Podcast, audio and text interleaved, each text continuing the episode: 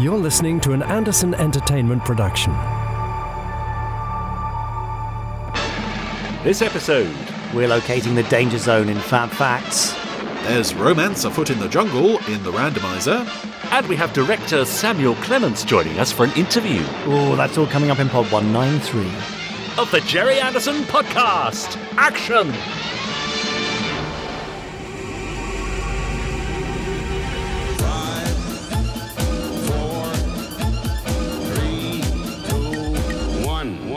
Let's get started.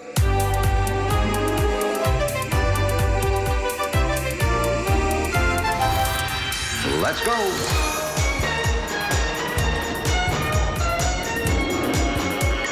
Spectrum is green. The Gerry Anderson Podcast with Jamie Anderson and Richard James.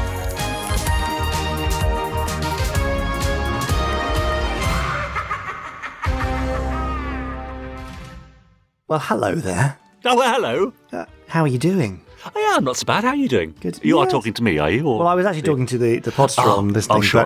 But, Okay, I'll wait. Ha- no, it's fine, Richard, because they nodded uh, happily because they're listening to the Gerry Anderson podcast. Uh, Yes. Now, how are you, Richard James? Ah, right. Well, I'm fine too. How are you, Jamie Anderson? I am also uh, fine, thank you very Good. much. Good. And I don't know if you can see over there, but we What? Uh, have another guest. Now, if I didn't Oh, know yeah. who it was, um, Who is we'd that? be in trouble because you may see he's wearing a Zelda from Terrahawks mask. He he, is. I mean, who, who's under that mask? Well, it's it Chris be? Dale, isn't it? The randomizer. Oh. Oh, yeah, of course it is. Yes, so I could see now. Yeah, so Chris is. I could tell by his unruly gait. That that is the one thing that gives him away is not being Zelda. He's leaning but, on it now, isn't he? Look, you can see. but he is currently uh, recreating very very carefully the action scene uh, with the Space Samurai from the Terrahawks episode Space Samurai. Yeah, Um, he. So he's positioned his cubes. He's built this amazing papier mache wall. I mean, it looks fantastic. I knew he loved Terrahawks, but I didn't realize he loved it that much. Uh, so good luck, uh, Chris slash Zelda. We'll see you later on. Um, I mean, can, can I just say, um, is can we get hold of one of those amazing masks Well- anywhere? Or Look you at know, you, just- aren't you well trained? Look at your media training kicking in. Uh, you certainly can. That's why he's wearing it, really. It's all a marketing ploy. Uh, Oh. but we'll tell you about the Zelda mask uh, in the news a bit later, which will come in a little while. There'll also be the randomizer when Chris has finished doing his massive Yes. reconstruction. But Yes. uh, Richard James, what else can listeners to this podcast expect? well, I mean, you've already told them about two things, haven't you? The news and the randomizer. Yeah, so that's pretty much two half of things. what's. Well, I mean, there's fab facts, I suppose, if you really want to mention that. Yes, I do want to mention that. Thank you. Uh, there's also the first part of. Uh, is it Ben or are you interviewing Samuel? It's Clemens? my interview with Samuel Clemens. Is it? Yes. Oh, you're, you're you're pulling your weight this week, are you? For That's once, that's yes, good to hear. and that's yeah. not insubstantial weight, I'll tell you. Now, Oh. Sam is the son of Brian Clemens, he of Avengers and other fame. Oh, Uh, yes, So it's a really lovely chat because, Mm-hmm. you know, both with past uh, passed on late fathers. Uh, I'm not Of sure what course. used the word there. Uh, Yeah. So yeah, both both of us share the fact that we've lost a, a famous father, and we're you know kind of working in the same industry. So there's lots of lovely stuff there, and of course he's directing the new Thunderbirds audios and Stingray, which you've heard for the last couple of weeks. So it's a lovely natural progression, isn't it? It is, yes, which is unusual for this podcast. it's normally Absolutely. clunky as hell. Absolutely, yeah. And of course, finally, thank heavens our Podsterons have been in touch Oh, again. phew, yes. Uh, what would we do without them? They've been emailing us at podcast at gerryanderson.com. They've also been commenting on our Facebook group. Just search for uh, Gerry Anderson Podcast Official Listeners Group on Facebook. Uh, they've been tweeting us and hashtagging us, Gerry Anderson Podcast, tagging me, Richard N. James. Him over there, I'm Jamie Anderson. And him over there, I now know who's under that uh, Zelda mask. It's Chris Dalek. And they've also been commenting on our YouTube channel as well, beneath our uh, previous podcasts and Fab Facts sections too. So I shall be reading all of those out as we progress. I can't wait. It's exciting, isn't it? Yeah, but I and everybody else will have to wait for all those things because, Yes. most importantly of all, Yes, we're yes, going yes. straight into this week's Fab Facts. Oh, go on. Now, time for this week's Fab Facts. It's Fab Facts, where I have a book of Fab Facts. Here's me slapping said book. And, uh, oh, I was a bit loud, sorry. It was. I'm going to flick through the book. Rich is going to shout Fab at a random point during said flicking. That will stop me from flicking. And on that page, I'm sure we will happen upon a Fab Fact. Are you ready, Richard James? Uh, yeah, go on. Good. And are you ready, Podsteron? Very good. Then I will begin flicking now. Fab! Hoo-hoo. Now, What? thumb got a bit stuck there, Oh, which meant we didn't get quite as far through as I thought, but we did get through some way. So, today's Fab Fact, Richard James, is about Hmm. unfilmed rescues. Unfilmed rescues. Well, perhaps we should say rescues yet to be enacted. oh, I see. It's not like that time I came round to fix your washing machine. I don't think that was on film. Uh, no, well, I'm glad it wasn't. Uh, People would pay for it, I'm sure. Anyway, the uh, highly original premise of Thunderbirds, of course, as you all know, is that the Tracy family can rush to the scene of any disaster anywhere in the world thanks to Brains' high tech machines. Yeah. In the original 32 episodes and the two films, international rescue went to the sun, to the Arctic regions, to jungles, to deserts, into oceans, the Empire State Building. That's just to name a few. Yeah. But since then, there's been a 2004 film and, of course, a 2015 series, plus various books and comics. Uh, Mercury, Mars, Jupiter, Venus. It may seem like international rescue has been everywhere, but that's not quite the case. Oh. During the long development of the aforementioned live action film from 2004, there were over 25 different drafts of the screenplay by at least eight different contributors, resulting in a shooting script that was, by some accounts, about 400 pages long. Wow. As opposed to what? What's the usual length we might expect? Well, a page a minute, so nine, 90 to uh, 100 minutes, maybe 100 Mm. Okay. pages, something like that.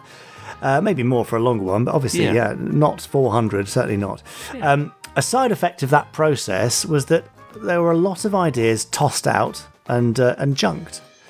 Some of those included disasters at Big Ben, ah. Mount Rushmore, Mm-hmm. and uh, Le Tour Eiffel, Uh, better known as the Eiffel Tower. the Eiffel Tower. If you're not Yeah. being an idiot, yeah, sorry.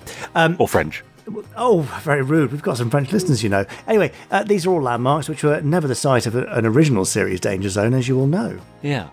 There was, of course, uh, a Big Ben central episode of Captain Scarlet, and both Mount Rushmore and the Eiffel Tower would play prominent roles in the definitely non Anderson production of uh, Team America World Police. uh, there was also more than one Thunderbird screenplay to take place on the moon. Uh, a setting that would later be used in ITV's Thunderbirds Are Go and had previously popped up in various TV21 Thunderbird stories.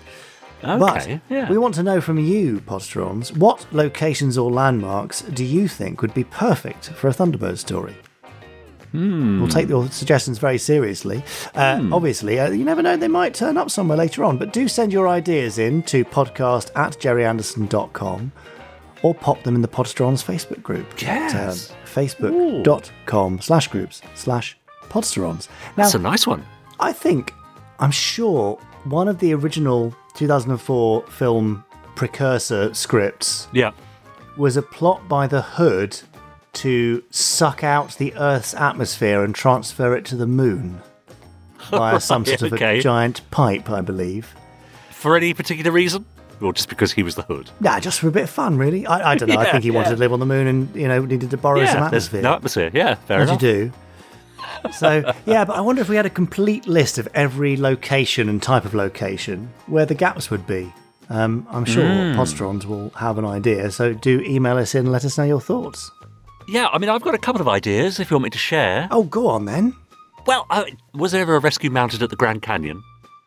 See, that'd be quite dramatic. That would be great. I don't. I mean, I don't know. Most of my answers to this is now going to be I don't know. Yeah, and what about the deepest hole in the world? Isn't there a, a man made hole somewhere that's considered the deepest hole in the world? Oh, I'm not sure if it's a mine or if it's a, Isn't- an open cast quarry or I I, don't an know. Arctic or an drilling Arctic thing, drilling but it's, thing. But it's like eight centimeters wide, isn't it? So Oh well, yeah, but they're only puppets. even the puppets aren't going to fit down an eight centimeter hole, Richard. but that'd be quite good, wouldn't it? The Yeah, deepest yeah. hole in the world. Oh, it'd be great. Yeah, no, yeah, some sort of very, very deep underground Yeah. uh, disaster. I mean, Hmm. Gemini Force One Ghost Mine Mm-hmm. was set in a in a in a gold mine, um, and they are Hmm. very, very deep down, huge distances, and very claustrophobic. So, yeah, that exists in uh, Anderson canon. Yes. I mean, also, I have to say, a, a little thing that I've been working on recently, Jamie, that I forwarded you a couple of weeks ago that is now complete. Yes. Uh, also, just looking through those those list of rescues there, uh, done by the, the Tracy brothers, it's uh, on the various planets and locations that they uh, visited, very similar to the uh, you know the things that I've been working on. oh, Interesting, really? Yeah. Fascinating. I shall say no more. No, best not. But we will say more in a few weeks' time, probably. Ah, yeah. yeah. Let's see how we go. Anyway, there you go. I think that's rather fab, isn't it? Oh, I think so. Yeah. Good. Not bad. Uh, then that brings us clunkily, as usual, to the end of this week's. Rescue, Rescue facts. Oh, Yay! brilliant. Of course, it had to be, didn't it? Rescue facts. Yeah. I wonder No, what like our that. hit rate is on the end of those fab facts. Probably about 40%, do you think? Uh, yeah, probably about the same as the hit rate for the actual facts themselves. Uh, okay, move on. Thank you. Anyway, now look, I'm going to head on over to our email post bag uh, because we've had quite a few this week sent into Gerry, no, podcast at gerryanderson.com. There you go. This one's from Natasha, who said, Hello, podcast people. I suspect that's you, me, and Chris. She says, Do you know if there will be a Stingray episodes only version of the Blu ray in future? As I've spoken to some podsterons and they've expressed an interest in owning just the basic version. Thank you, Natasha. Well, I don't know for sure yet, but if you look at Network's past releases, normally it's special editions followed by a vanilla release, as they call it. Now, the vanilla Ah. Yeah. release tends not to have any special features on it. It is literally episodes only. Yeah. So I shall forewarn you now that I have just watched the making of Stingray documentary on the Blu-ray disc on the special edition, which is called "We're About to Launch Stingray," of course, um, by Chris Dale, and it is absolutely fantastic. It's a forty-minuter. It's a beauty. I think that's exclusive information. Um, so if you do wait for the vanilla disc, you probably won't see that, which is rather a shame. That's all I shall say. But for some people, they just want the episodes, and that is absolutely fine. Yeah, but you're kind of saying, why would you just want the episodes? Well, no. I'm just saying I would hate for you to go, oh, in that case, I'll wait and then miss out and Yeah. not realise you were going to miss out on the documentary. But if you don't want Yeah. the doc, then that's great. You're all sorted. Hmm. Wait for the vanilla one, probably three months after the main release, I would expect. Yeah, uh, Andre got in touch to say hi, esteemed GA podcasters. Can't be nice. There must be Uh, another GA podcast. He says you asked in Pod 190 uh, for feedback on a possible live podcast in April to tie in with the concert.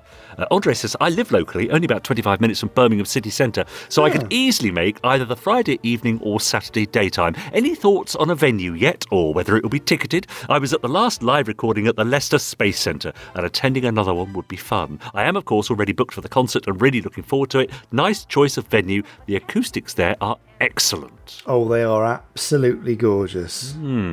So, what about this live podcast? Any uh, Uh, further yes. thoughts? Yes, yes, yes. I've been chatting to uh, producer Ben Page this morning about that Oh, yeah. very thing, and he's currently uh, in talks with a couple of venues. They'll be pretty Oh, central, great. that's all I can say. Um, Great. Will be ticketed um, just because we want to make sure that if people really want to come, they sort of they're committed to it. Um, Yeah. So then we can say when we're full or when we're not, whatever. Um, Yeah. So yeah, more news on that probably in the next two weeks, I would estimate, by the end of Feb. Rightio. Uh, he's also got a technical question. By the way, says Andre, I mentioned this in the Facebook group, but it probably got overlooked. I wonder if you could ask whoever finalises the MP3 master files for the podcast RSS feed to return to embedding the individual episode cover artwork images and also include the other title, artist, album, etc. data within the metadata tags. There's nothing at all in the tag data these days, and it looks really bland in a regular audio player software to just show the raw file name. So, what's happened there, do you think? Do you want to do you want to make that uh, any less clear for uh, non-technical listeners? No, uh, we. I think Ben's been in touch uh, with Andre about this. It's actually the player that uh, Ah. is not pulling the metadata down. All the stuff is in there. It's just not pulling it. We don't know why. So um, Ah, uh, we're, we're already doing your thing you requested. Yeah. Uh, hi, Jamie, Richard, and Chris, if he's still there. Says, uh, this is from Hannah, I think. I just want to make a little shout out to my dad, she says, who shares, who shares the same birthday as Gordon Tracy on the 14th of February. So, uh, what's that, a week or so just gone? Uh, he doesn't have copper coloured hair, but personality wise, he is a bit like Gordon. He likes to have fun, enjoys life, and takes his job seriously when at work. This Christmas time just gone, my dad treated me to a few Thunderbird themed gifts including the new calendar. He always knows what I love and he lets me enjoy them. Happy birthday to my dad and Gordon Tracy. Oh well, happy belated birthday, both of you. And what a pair of aquanauts they are. Yeah, quite right. Uh, we've also got uh, an audio file. We love audio messages from our listeners. Quite easy to do. Just record on your phone or any bit of recording equipment you've got. As long as it's an MP3 or a WAV file or something, you can email it to podcast at gerryanderson.com and we'll play it out. This one is a message from Dr. Beaker, courtesy of Cameron Stewart. Let's have a listen. Dear Jamie, Richard, and Chris, from the entire supercar team at Black Rock, let me pass on our congratulations to you for having almost completed 200 episodes. To be kept abreast of news in the Gerry Anderson world and have so many fab facts is most satisfying to listen to whilst um, conducting my experiments. Not to mention, Chris Dale's randomizer has given me the opportunity to reminisce about many of our adventures. We hope to attend the Barry Gray concert this April and the live recording of the podcast. However, I believe it would be in our best interests if we were to leave Mitch in Nevada. Who knows what chaos he could get up to during the concert? All the best, Dr. Horatio Beaker. Well, thank Oh, you, Dr. nice. Beaker. Yeah, personal message. Glad to hear he's not bringing uh, Mitch the monkey with Well, him. Well, even if he did, he wouldn't be allowed in. Now, can I just say, Ah. uh, unless it's uh, you know a, a guide dog or similar, Oh. then no animals allowed. Oh, fair That's enough. The concert. Yeah, Thank yeah you. that's right. Now, finally, Jamie, I was watching The Chase this week, as I do. Oh no. It's a daytime quiz show. I think it's sort of worldwide, so wherever you're listening, you've probably heard of The Chase. And there was a question on there, uh, and it said the Thunderbird boys were named after five of the seven Gemini astronauts. So that's Virgil Scott, uh, Gordon Alan, And John. and. Uh, but she says, what were the other two called? So there were seven Gemini astronauts, but only five of them share names with the Tracy brothers. Yes. So who were the other two? Oh well, I, I mean, I can tell you that. I think Yeah, go on. is it Ed White and Hmm. uh, oh god, what was the guy's name? Um, no, the other one's gone. Well, the answer that the, the chaser gave was uh, Wally and Deke. Oh, Yeah. I mean, who am I going to trust, you or Anne Hegarty, the governess? I wouldn't mess with uh, with Anne Hegarty, that's for sure. yeah. it's funny, there's very often questions on uh, Thunderbirds and Captain Scarlet and various other Gerry Anderson productions on, on The Chase and Tipping Point and all those sort of shows that I tend to watch when I've got nothing else to do. But finally, you know how they say, Jamie, go big or go home, don't they? Well, this week, They do. for Quickfire 5, I'm saying go early or go home. And here's an early Quickfire Oh, 5 what? this week from Simon Allen.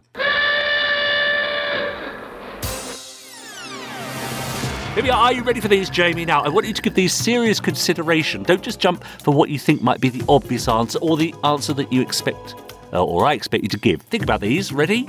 Yes. Would Jamie rather sit in a bath of cold baked beans or watch a Joe 90 marathon? Seriously. Depends how long a marathon is and how long I have to sit in the bath of baked beans. Obviously, I mean, if the Well, if let's the- say it's a similar time period. ah, and am I uh, am, I- am I nude doing either Well- of these things Well, you could wear your, you could be wearing your officer or a, or in underpants, I think, for the, uh, the baked beans. for the bath? Okay. Yeah. Ah, all right. I'll watch Hmm. Joe. No. Uh, would you rather go bog snorkeling or watch a Joe 90 marathon? Well, I've never been bog snorkeling. That sounds quite fun. Okay. All right. Uh, would you rather listen to an hour of Simon Allen's jokes or watch a Joe 90 Oh, marathon? Joe ninety, I think, yeah, is absolutely the winner so. there. There you go. Uh, would you rather go in the Gunge tank or watch a Joe 90 marathon? Um, oh, like the gunge tank off of uh, Noel's house party. That's it, yes. Well, again, it's the first time for everything. I'd love that. Yeah, Yeah, why me not? up. But finally, would you rather watch a Joe 90 marathon or a Torchy marathon? Ah, what? Oh. Uh, if they were similar lengths, I would go Yeah. Joe ninety. If it was if it was a similar number of episodes, Torchy because it's much shorter. so I'll go with Joe on the assumption that the overall marathon is the same. Ah, there you go. Very good. Thank you, Simon Allen, for sending those in this week. I think we'll have some more from Tom Hodden next week just to make life a bit easier for you. Oh, thank you. That's Not. very kind. Lovely. There we are. Uh, so that's all the emails for this week. Uh, I'll be coming back a little later with uh, your various Facebook posts and Twitterings and YouTube comments too. Good. Well, I look forward to all those things. While we wait for those and to help pass the time, should we have some Gerry Anderson news? Because there's oh. quite a lot of news this week. Oh, well, let's get on with it then. Here's the news. Quick.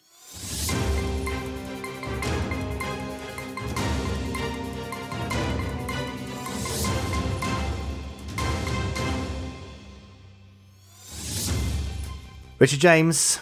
Yes. Come on, give me a really epic intro for this one.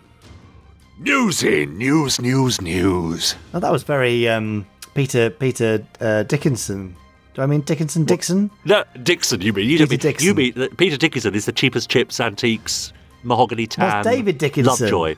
Oh, Peter Dickinson's Well, his brother. No, yeah, Yeah. Peter Dixon. Peter Dix is who you mean. Yes, the X Factor Yeah, voice. Yeah, yeah, exactly. Ollie Murs. Rachel Adedeji. That's that one. the one. Yeah. Anyway, with- News news, news, news. We've gone well off topic. Anyway, Sorry, sorry. I'm very excited because this week's been quite exciting for news, which is, explains my excitement. Anyway, Hmm. Yeah. stand by for action. Gerry Anderson in concert to be hosted by the marvelous Jon Culshaw, Amazing. our voice of Parker, and uh, Jeff Tracy. Now he's the man I've been talking about all this blooming time. Uh, we've just been trying to sort of sort details out and fix everything Yeah. up. So that's all very, very exciting. He's going to be brilliant. He's going to be at the VIP meet and greet, uh, along with, uh, well, today's interviewee, actually, Sam Clemens, uh, Oh, you, yeah. Richard James, I believe Chris Oh, yeah. Dale, uh, probably Nick Briggs, Richard Harvey, Crispin Merrell, and others. So Great. That's very exciting. Now, those names I've mentioned, Richard Harvey is conducting Standby for Action, Gerry Anderson concert, and Crispin Merrell is our guest pianist throughout the night. He's going to be brilliant. Now, Richard is writing a brand new, exciting Terrahawks suite, which I've heard Oh. a preview of. It's gorgeous. Um, Wow. Crispin is doing brand new re- reorchestrations of Space Precinct, Lavender Castle, and New Captain Scarlet. It's a full on night. All the Barry Gray stuff's in there. Goodness me, it's going to be gorgeous. yeah. I do hope you can make it. That's all I can say, really. Yeah, Uh, if you yeah. want to have a look at how to get tickets and more information, you can go to gerryanderson.com slash concert and uh, do grab your tickets. They are shifting much, much quicker now. They are probably, well, I suspect going to be sold out by mid-March, which maybe Mm-hmm. seems a little way away yet for, for you, but um, it's going to come around mighty fast. Yep. Uh, now, the night before the concert, uh, on the 15th of April, we are going to have a screening of the documentary Gerry Anderson A Life Uncharted at the Birmingham Electric. Now, that is the UK's oldest working cinema, so it feels like a great place to have a Gerry film. Oh, yeah. And Great. that screening follows the global premiere at the BFI, that's the British Film Institute, for those of you uh, not au fait with said three letter acronym, uh, the BFI South Bank. Uh, tickets will go on sale for both of these events later this month. Uh, we will give you links and stuff across our social me- media. You may also have seen the poster online for the Lovely. Anderson documentary, which I Yeah, think is great very one. sweet. Beautiful work by Marcus Stamps there, really lovely stuff. I'm very excited. Now, the premiere at the BFI, there will be a Q&A afterwards with Ben, the director, and with me, so you can ask us any questions about what you've learned in the documentary, and trust me, you're going to learn a lot. You are going to walk away with a new appreciation for, for Gerry Anderson, a new appreciation for all Anderson productions, and you're going to be able to watch them afresh through a new lens, changing your view of them forever. And when I say changing, it's really kind of getting you into the that's why that's there. Oh, now I ah. understand this character dynamic. Oh, now I get why X, Y, Wow. Z. I'm not going to give you too many details, but it it's, Sure. it's very affecting, and I think you're you're going to deepen your connection with all things Anderson through this documentary. So I hope you'll come and see it. Uh, more national date locations to be announced. Uh, we're going to try and take the uh, the screenings all over the country. So we'll Oh, try great. and uh, make sure we've, we're showing it at, a cinema near you, wherever you are in the UK. If you're further afield, uh, more announcements on that to come very soon, uh, courtesy of our distribution partner. Yes. Now, firstly, I have to say it seems wholly appropriate that uh, it's uh, premiering at the BFI. Oh, yes. Given Gerry's uh, love of three-letter acronyms. Absolutely, Yeah, and, hi, and, FAB. and a film. Yeah, that's right. Uh, but secondly, does that? I mean, eh, people all around the country. Is it worth them getting in touch with their local sort of independent picture house or cinema and saying, "Have you heard about this? Oh, Can yeah. you get it?" You know, so it's worth them phoning or emailing their local cinema. Probably not the bigger chains that we all know, No, but it's independent. little- We want to we want to go and support independent cinema. That's right, yeah. If you've got an independent near you where you'd like to see it, just give them Mm. a call. Um, uh, tell them they can they can get uh, rights from the Format Factory, or they can just email us at the podcast. To be honest, we'll get Yeah. uh, get things sorted. So great. yes, we'd love to come to a cinema near you. That's very exciting. Other exciting things have been going on, of course. Now, if you've been in the USA waiting for your Space 1999 Moonbase Alpha Technical Operations Manual Special Edition, and Oh, you, yeah. you've been thinking, where has it been? It's been Hang so on, long. yeah. Well, I'm very pleased to say they are now in the US and on their way to you. In fact, probably lots of you listening right now will already have them in your hands, thank goodness. I'm so sorry for the delay. What a disaster it's been. Everything in terms of logistics, shipping costs going up by over 200%. Um, we had all of the items returned back to our warehouse without explanation before Christmas. They then got stuck in customs this side. Then we went and sent them back out again to the US. They got stuck in customs there for over two weeks. It's been really tricky. But they are now all out, they've all been shipped, and you should have them very soon. So thanks for your patience. That marks the start of our new activity in the United States. Ah. We've opened a fulfillment center in Ohio. So that means very shortly we will have a US specific site or sitelet Aha, at right. You'll be redirected there if you're visiting from North America, and that will show you what's in stock at that warehouse so you know that stuff will get to you more cost effectively uh, and more quickly than ever before. Ah. Nice. So, well done. yes, I'm very excited about that. So that includes Yeah. special edition, uh, sorry, not standard edition Moonbase Alpha technical manuals, UFO anthologies. Clothing, books, CDs, and more, which is uh, uh, probably in the air right this minute, I would say. Lovely. So that's very exciting. There's three new T-shirt designs out today. Uh, mix of Thunderbirds and Space 1999. Uh, so have a look at uh, for those. And also, finally, the reason why Chris Dale is prancing around in his Zelda mask doing Yeah. this re- uh, this uh, recreation, which looks beautiful, is that we have finally received the shipment of our Zelda masks. Uh, which were manufactured yes. in China, which got stuck stuck in the air freight disasters out there, and they're now here. They're great. I've got one here. I love it. I have to say, I was a bit worried it wasn't going to be a good enough likeness of Zelda, but I think it's absolutely Right. great, and I've been wearing Ah, it brilliant. around the house this morning. I'm um, sure you have. Yes, uh, taking For all those selfies Zoom meetings you've in been the having, mirror. yeah. Yes, well, it, it certainly makes them end more quickly. Uh, So Yeah. there's there's only 300 of them. Uh, we're never going to make any more. Uh, it's a bit of a special one-off fun thing. They're 39.99. So for what they are, you know, they're not terribly expensive, but they are great. A great way to scare your, ch- your chums, or even just to leave in a box. Uh, looks like you've got a head in a box in the house, which is very very creepy. So there you go. There's Zelda. Um, there's probably more stuff going on, but I think with all the concert and the documentary and all that sort of stuff, Crikey. Busy, busy. that's enough, isn't it? So Yeah. Oh, I need a breather. That is the end of this week's Gerry Anderson news. That was the news. More than enough news. More than enough news is a great summary.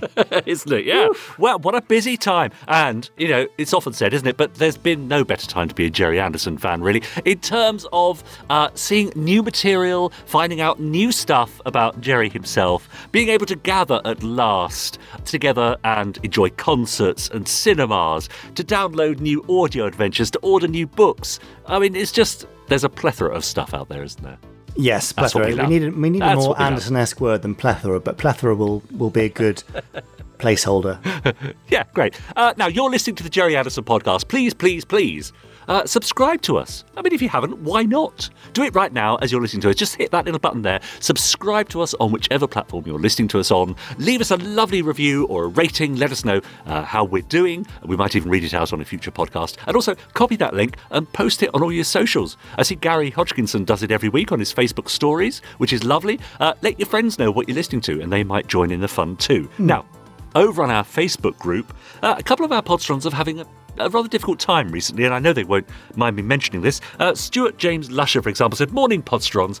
I thought I'd let everyone know I'm having a bit of a sad day today as my granddad passed away six years ago on this day. But I'm going to listen to the next episode of the podcast right now. Love and hugs to you all. Uh, well, straight back at you, Stuart, and I hope, uh, hope things are picking up a little bit. I'd also like to pay tribute to Luna, who does so much in the Facebook group and recently lost her dad. Now, I know the world of Gerry Anderson and the Podsterons means so much to you, Luna, and we all send you uh, love and best wishes as well. Uh, but of course, whenever you're down, you can always rely on the Podsterons to run to the rescue. For example, Always. this week, mm, our moderator Louise asked if you were a Gerry Anderson character, who would you be and why? Uh, now, he's from China. It's Paul Hyder. Said, uh, Joe 90, I've got the glasses. I just need someone else's brainwaves. Lou Dean said, uh, Well, I'd be Captain Magenta, a bit slow, has cool sunglasses, and is only useful 10% of the time. Robert Pell suggested that he would be Commander Shore because we share the same characteristics overly protective of our daughters, grumpy, dogmatic, and all round good guy. Uh, Steve Andy Rogers says he'd be, Virgil, so we get to fly Thunderbird 2, but Laura Fishwick says Scott Tracy, so I get to fly Thunderbird 1.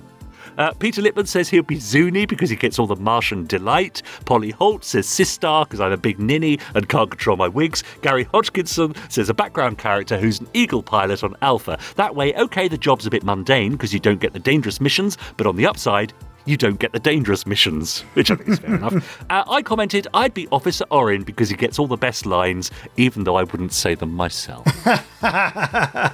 Nice. Now, yeah, did you? Well, uh, you know I'm a big fan of Wordle, Jamie. This is a sort of internet craze that swept the planet over the last three or four weeks. Yes. Uh, and there was an Anderson version this week. I don't know if anyone saw that on the uh, official Anderson uh, Twitter account. Yes. And a Wordle, perhaps you could call it, or Andle. And Uh, Erdl. And Durdle's good. Anyway, I posted it on the Facebook group as well to see how people would do. Tom Hodden got it eventually. Trevor Knight got it in two. James Johnson got it in three, but boy, it made him think. Martin Smiggy Smith got it on the last one, but Steve Andy Rogers got it in one. Took me a while, I have to say. Yes, yeah. Well, I have to ad- admit to that being my selection. Ah, yeah, yeah. Uh, and I wanted it to be a bit unusual with the vowel Absolutely. in there. So uh, Yes, glad you yes. enjoyed it. Well done. Good. Uh, now, Ian Stevens has been having a tough time, but in order to cheer himself up, he said, I purchased a new gaming PC, but I'd love to put a Gerry Anderson desktop paper on it. But I'm struggling to find anything decent online. Has anyone got one? And if so, where can you get it? I looked on the Gerry Anderson store, but I can't find anything there. It's not something they do. Maybe it's an idea for Jamie and Richard to think about. Would be really happy to pay for a really cool 4K wallpaper. Wow. Now, that's a thought, isn't it? Yeah, digital downloads of all sorts potentially. Um, Yeah. yeah, it's uh, it's it's it's an interesting one. Maybe. Yeah, Chris Thompson uh, sort of you know uh, put him in, in touch with all his various creations online that he was happy for him to download. Oh, but yeah. Uh, yeah, maybe some official ones on the website would be a good thing to consider. Uh, Pen Quiller says I treated myself to the Thunderbirds Peril in Peru CD for Christmas, but held off listening to it until I was ready to start this project. So I'm now using it to keep me entertained while I work on restoring the doll's house that my dad made for me and my sister when we were small. It's appropriate lovely. because Theydon was probably writing the book at about the same time. Oh, nice. It's sweet, isn't it? Brilliant. Uh, so yeah, all sorts going on as usual on our Facebook group, quizzes and streams, and uh, people showing uh, their artworks. I think Roger Smith is keeping us uh, uh, up to date with his various model making and so on. Always worth a look. Just head on over to facebook.com forward slash groups forward slash podsterons. Answer a few questions. You'll be let in. Uh, you can join the other, I think, 778, I think, at the last count. People having uh, an enormous amount of fun every day of the week. Brilliant. Yeah. Yes, do go and join it. One of the friendliest places on Facebook, or possibly on the entire internet. I would say. Yeah, you, you could well be right. Or in the world. Yeah. All right, in the universe. Oh, curses. You Yeah, one I- up to me. I win. Okay. Uh, would you like some interview, Richard James? Oh, uh, not just some interview. I'd like an interview, or at least perhaps a third of an interview, or a half of an interview, depending on what you've got for me. All right, I'll promise you a half of an interview. Okay, Uh, that's yeah. half an entire length, not just half of the conversation is in one side. Sure. Uh, this Yes. conversation is with Samuel Clemens. Um, Mm. I call him Sam through this. I did check at the beginning just to make sure if it was okay, because you know, but it's Ah. his professional name is Samuel Clemens. Uh, fair enough. yes. Uh, so he is an actor, a writer, a director, and a producer. Probably best known to Anderson fans currently as the director of the audio productions uh, like Terror from the Stars and Thunderbirds Peril in Peru and Stingray Operation Ice Cap and Monster from the Deep. And my dogs are getting excited. So, Is that what it is? uh, yeah, Eric, there's the Monster from the Deep, funnily enough. Yes, yeah, talk of the devil. Uh, Eric, shush. Anyway, while I control the dogs, Barely. You're going to get to know Sam, who is the son of Avengers creator Brian Clemens. Uh, he was involved in all sorts of 60s television, and uh, I'll let you listen to that now while I control the monster from the deep. Over Yeah, to Sam. down, boy. down, down. Hello, my name is Samuel Clemens, and I am the director of a variety of the Anderson audio uh, adaptations. That is a great intro. Very concise. Do I have to call you Samuel? No, no, absolutely don't do that. That's uh, you know, That's only your- I'm being told off. Uh, You're- it's the same. See, I'm James when I'm told off, but Jamie the rest of the time. Anyway, Sam, thanks for joining us. thank you. Thank you. Uh, this is a particularly unusual one, as we were just chatting before. There's there's a strange parallel for me in this conversation because we are both next generations of sons of famous dads. I guess is that fair to say? yeah, Yeah, uh, yeah, the famous Dad Club. Uh, Yeah, absolutely. I, yes, I, I've yeah. I, I'll tell you a, a story about that after we finish recording because I just realised what I was going to say is not appropriate for this podcast. Anyway, so for those listeners, we call them podsterons who don't know who your dad is and what he did, could you just give us a quick Quick summary? Yeah, so uh, my dad was Brian Clemens, who uh, was an incredibly prolific writer during sort of yeah, the late 50s all the way through to uh, sort of the noughties, I suppose, but really probably known uh, most famously for uh, The Avengers, taking it over uh, really from the Diana Rigg years all the way through to the New Avengers, creating the professionals, doing the pilot for Danger Man, the Persuaders.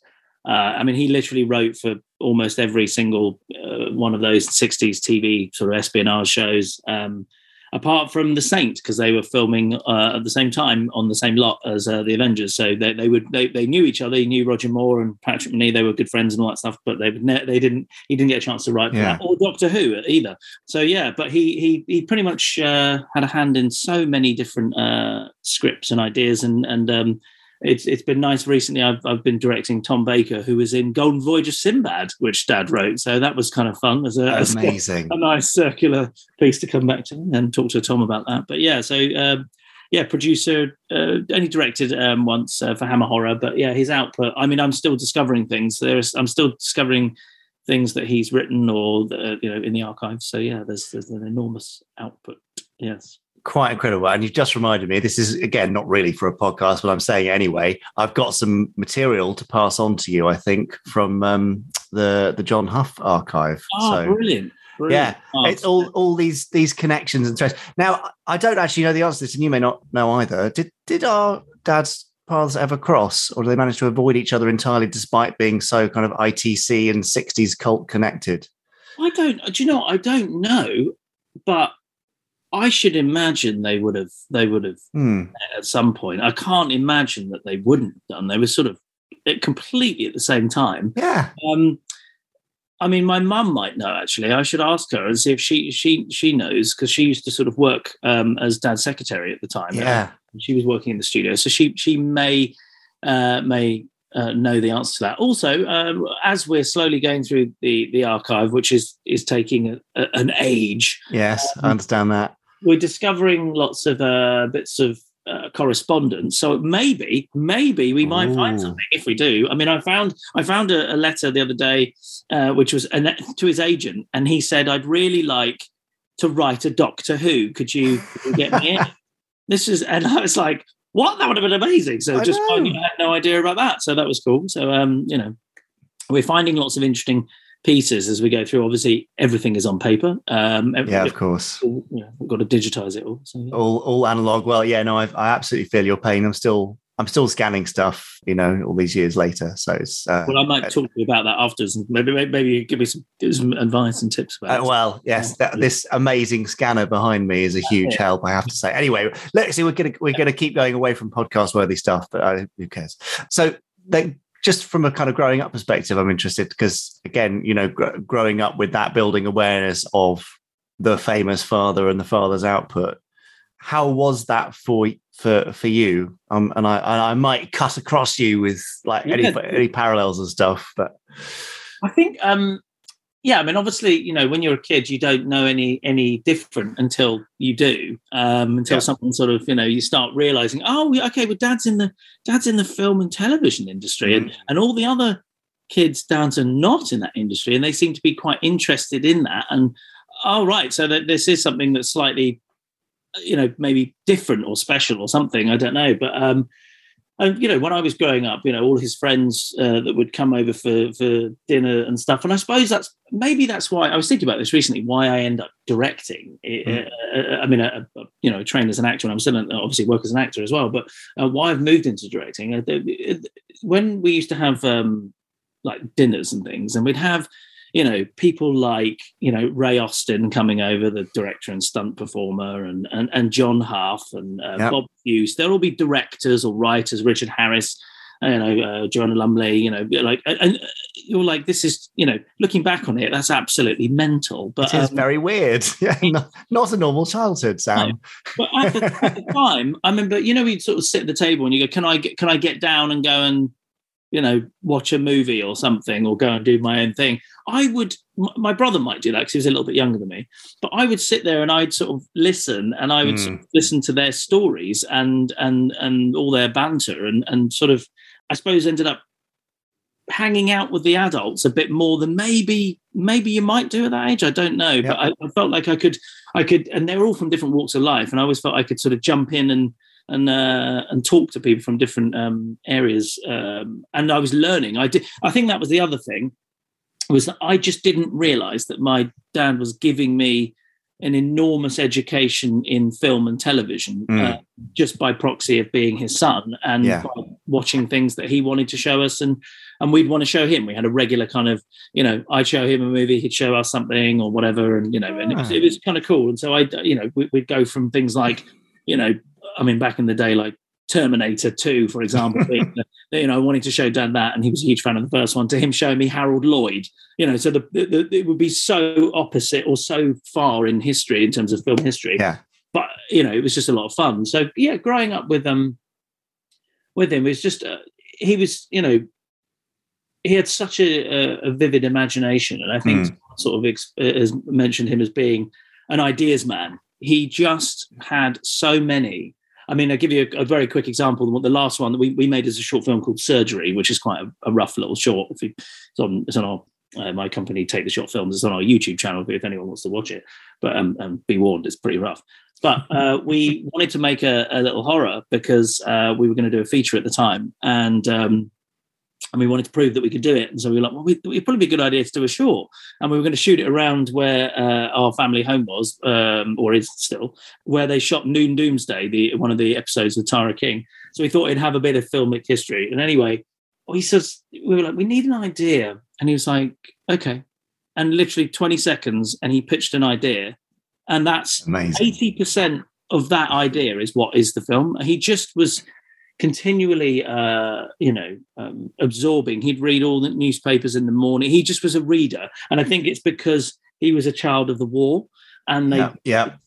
out of out of um out of school um i think his mum and dad sort of said right they pulled him out about 14 because of the blitz and were like if we're going to die we're going to die together so and his i suppose his creative imagination was sparked by his uncle horace uncle horry who's got his middle name shares who would just come back and dump you know huge swaths of books at his uh, his, uh, his feet.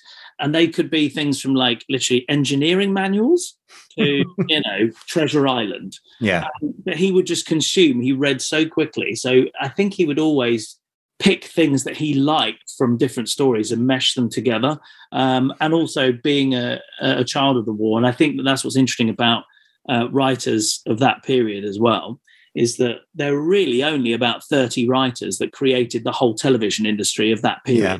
and they were all jumping around each other's, uh, you know, Terry Nation, Dennis Spooner, you know, um, Richard Harris, uh, plethora that I'm forgetting, obviously. Um, but being not having the visual medium as much and living in your imagination through the written word and through the radio, Yes. um, and being a total, uh, I suppose, a, uh, a reaction against uh, the horrors of World War II, this whole world of escapism and this sort of lighter, you know, uh, populist entertainment, um, I think, was born.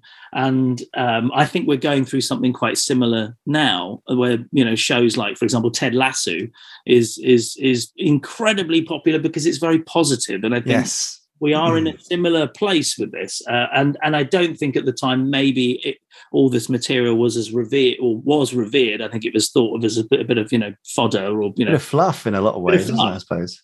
but when you look back you kind of go they really created so so much iconography all these Yeah. writers you know it's just in, incredible. And i think there's so much of that is to do with their their the sparking of their imagination by the written word and, and by radio It's it's amazing uh, listening to you talk about it because obviously we're uh, we're in the final throes of the the, the documentary together uh, now about Dad's life and the the war era, the inspiring figure in their lives. Um, you know, the sort of uh, sensory deprivation sounds a bit harsh, but to some degree, the, the deprivation and the the desire to climb away from that and find something different and brighter. It's such such a well, it's a direct parallel really with uh, with Dad's experience. So that's- Amazing, isn't it? It's Yeah. so amazing. yeah. it's great that so so much positivity came out of that. So when you're absorbing all that through osmosis and kind of being surrounded by the exciting stuff, you know, just a casual dinner with Joanna Lumley and all that sort of stuff, as you do, Sam, per- perfectly normal.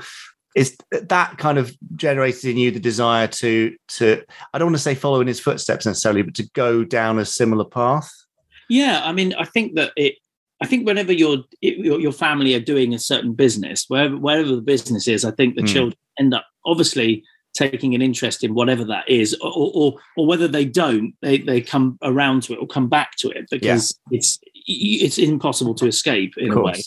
And the thing is, this industry is just so incredibly romanticized and alluring that um, you know, like why why wouldn't I? I mean, really, I knew that I, I wasn't particularly um, academic at all, and um, I, I, you know, when I, when I, I actually um, for our, our company, we've got a, um, uh, someone coming in to do some work experience from my old school who did film studies at school. I mean, film studies. I mean, like you know, we we- we, did theatre studies. We had four people in it. You know, to get anyone in the in, in, in anything um artistic or creative really there were very Mm. very little whereas now there's obviously a lot and um so I felt a bit isolated that I, the thing that I wanted to do was was and I didn't quite know what I wanted to do apart from obviously being a huge fan of things like Star Wars. I was like I want to be a Jedi. How do I do that?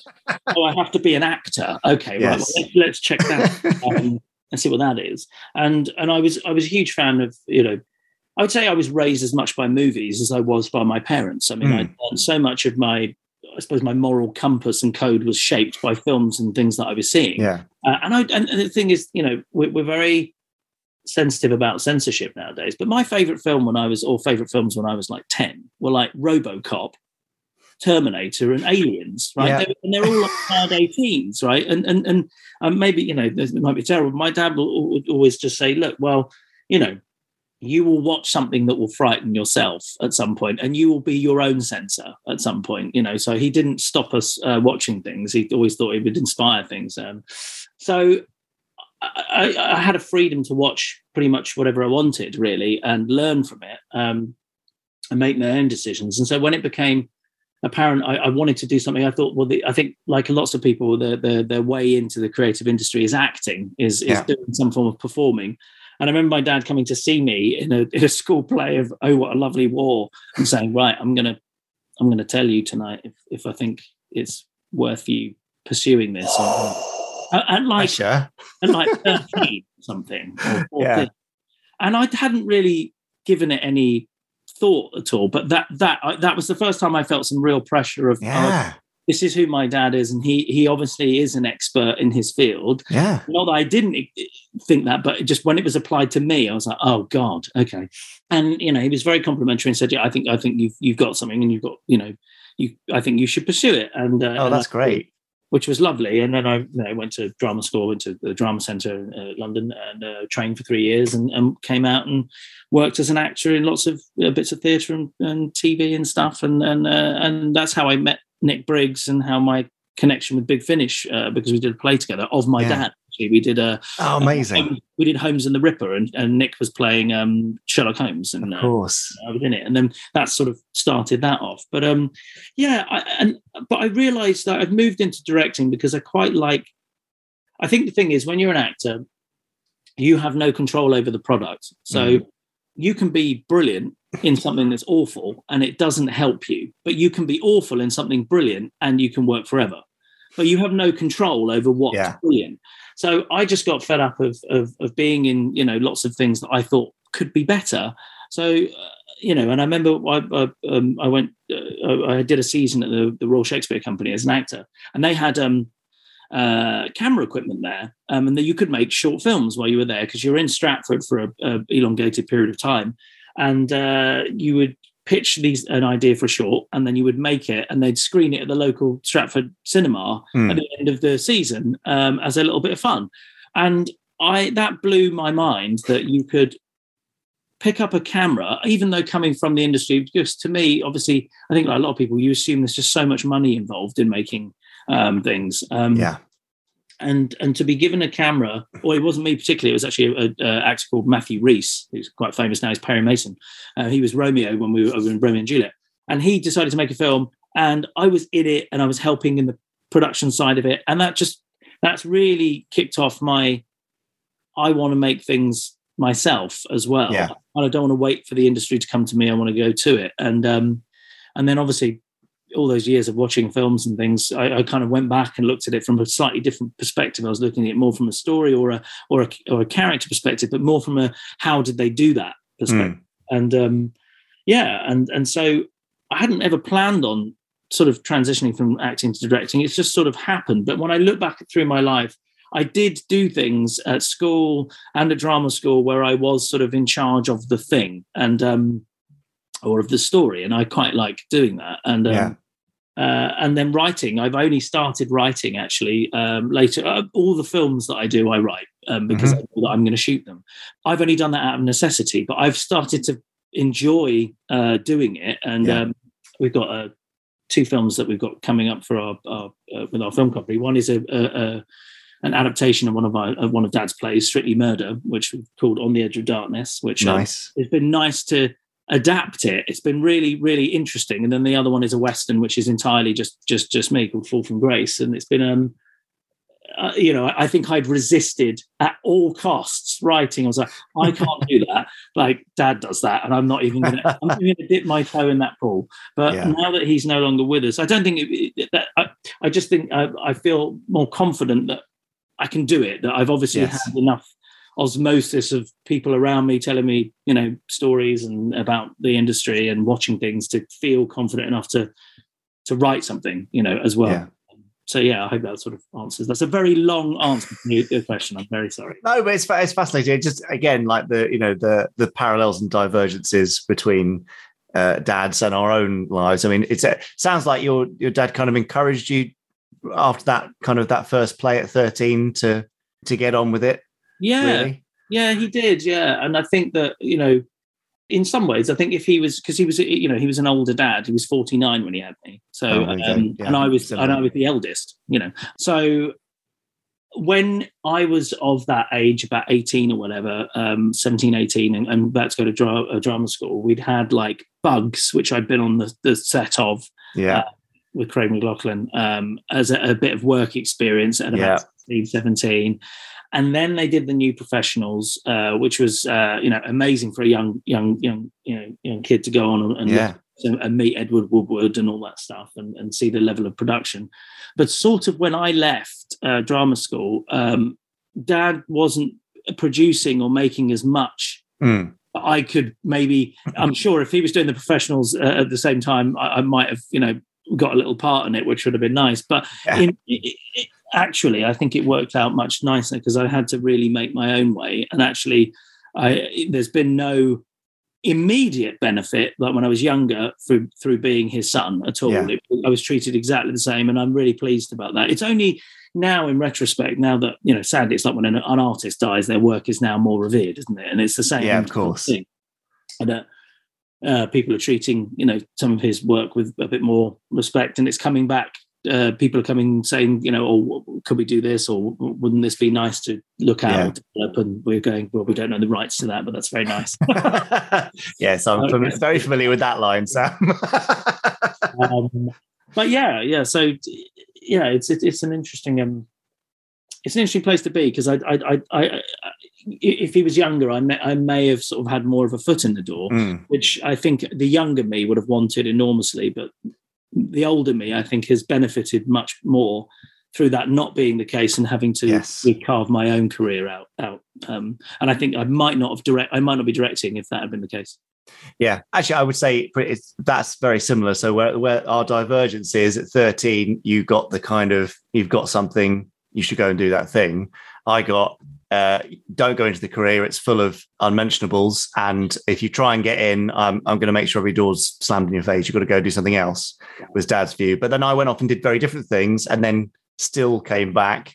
And it's the same. There was, you know, there's no, there's been zero direct door opening but actually there's a there's a great benefit to that because you kind of I don't know, you work harder, smarter, better for it. It's sort of it's a very different approach That's to just just being handed in. So And, and Yeah. the thing is, I suppose, I mean, I should imagine, particularly uh, for for you, you can hear your dad in probably all of all of the, all, well, all of them. I should imagine, all Thunderbird, Stingray, everything like that. that- that you can just so it's a quite that there is there is something I don't know. I feel this when I do his plays or watch the Avengers or something. There's just I, I sort of feel like he I'm still with him a little bit, and I'm learning a little bit more Hmm. now with a wiser head on. I can hear him, and I can hear his humour and what what, what his voice is in it, and what he's maybe you know taking the Mickey out of here or something, you know, which is Yeah. great.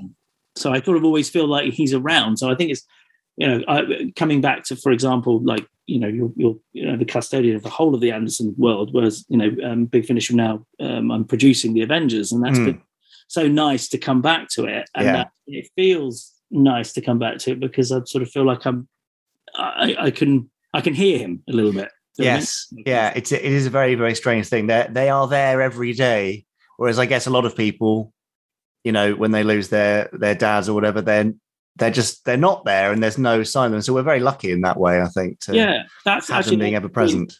That's I, I, I, people ask me about it, and I I don't think I can go through an entire day without his name coming up or or some reference to to him. And I, and I think that if if you're not in the industry, and maybe maybe that wouldn't be quite so much the case, or if you didn't have you know someone that was as revered as as you know as, as a father or, or, or mother, yeah, it might not be in your consciousness as much. So it's hard. You sort of can't.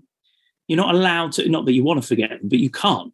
No, no exactly. option. You have to celebrate them, and, and not that I wouldn't want to, but I think that's an interesting um, place to be. Like I remember Yeah. when when um, I don't know if this happened with you, but when when um, when Dad passed away, like uh, within a day, we were doing George and I were doing BBC interviews about. it. Yes, yeah, and they're all coming into the house, and you're in this Yeah. bizarre place of I don't know, like a like grief, but I don't know, like a, there's an elation to it. There's a there's a yeah, sort of catharsis that's going on. There's a Mm. real bizarre twilight celebration of this person, yeah, but you're having to talk about it immediately. And yes, like that they've gone. You're having to face that straight away, which is quite um I should imagine quite unique to people who have anyone that's you know got some sort of a It- public uh, persona. yeah. That's it, isn't it? But again, you know, it's like when you're a kid growing up with a dad like that. It's normal because you don't know anything else. And I suppose for this, it's normal, but it's actually quite abnormal. Yeah, I, I certainly remember that the the the evening of dad's uh, dad's passing, doing a Skype interview with Sky News at six six thirty in the evening, and that seems so weird now. I mean, yeah, very very very strange. Anyway, Yes, this that we we it's no, it's lo- uh, it's lovely. The, the, Right, the- it's the lovely. famous dad's angle is is kind of cool, but. I'm afraid I must steer this slightly away from yours to mine. Sorry. yeah. Uh, uh, but I, so I, I want to know, Sam, about your earliest Anderson connection because you know you've mentioned watching RoboCop, Terminator again, which are funny enough. They're things that I watched with Dad when I was far too young to be watching those things. But uh, you know, in terms of the, the television side, what and when were your your first ex- exposures to Anderson? I think what's interesting when I, I I've really been thinking about what, what was my first memory of, of Thunderbirds, and it would have been Thunderbirds, and I, well, Yeah. it was that I remember. Yeah, Um, Dad came home um, with uh, a toy or a couple of toys of Thunderbirds, Thunderbird One and Thunderbird Two, and I was like, "These are so cool! What are these?" and I didn't know that they were connected to a series, and I used Yeah. to play with them without any um, attachment to the series ah, that's cool. to begin with. I just thought these are these cool spaceships and rockets, and I love, and, they, and they're really great. And then only um, uh, well, slowly, I, I can't remember what, what what channel they were on, but uh, they were introduced to me when I was quite young. I think on on television. I can't remember which one. You you'll probably know exactly what they when when it, when it was um, aired, but and I remember seeing Thunderbirds and then equating Thunderbird One and Thunderbird. that's what they're from. Oh my god! And I had, oh my god, it blew my mind. And um, and I loved, uh, you know, because my my mum for some reason she had quite a few like maquette puppet things that she used to play Yeah. with. She was a, a little girl, and she kept them upstairs in like a like pristine. And I'd always go up and sort of like want to play with them because I thought they were so interesting that you could bring these things to life. And I was a bit rubbish with them, obviously, but was not. But I'm looking at um, Thunderbirds. Um, that was sort of you know the realization that this thing can become this and Yeah. and transcends all of the the wires and everything and i just the story was so uh fantastic and like absorbing and on such a huge scale and, Hmm. and when i look at them now because i i you know i would only catch bits or episodes i wasn't um you know i wasn't regularly watching them. It was sort of whenever whenever i, I saw them. Whenever they were on they would they would suck me in and i'd watch the whole thing every single time. Hmm. um but watching them now is what i find so interesting is just the scope of them looking at them as a as a as a filmmaker just how how complex and difficult and Yeah. how much skill was involved and and just how big they are in scope and how many movies have stolen sequences just directly from them yes, lots right, of we're just going to take that and do that with you know the, the real big crafts yeah. um, and and just not really realizing that and now realizing obviously that lots of filmmakers we we were just the Terminator like James Cameron obviously was a huge uh, fan I should imagine sure, and, and. Christopher Nolan Yeah. and all the people you know um, that, that that we you know are popular now um, so yeah that was that was really my my was the toys was the first the, the Thunderbird one Thunderbird two I had, I had those I think I think I still have them Amazing. to, hell, probably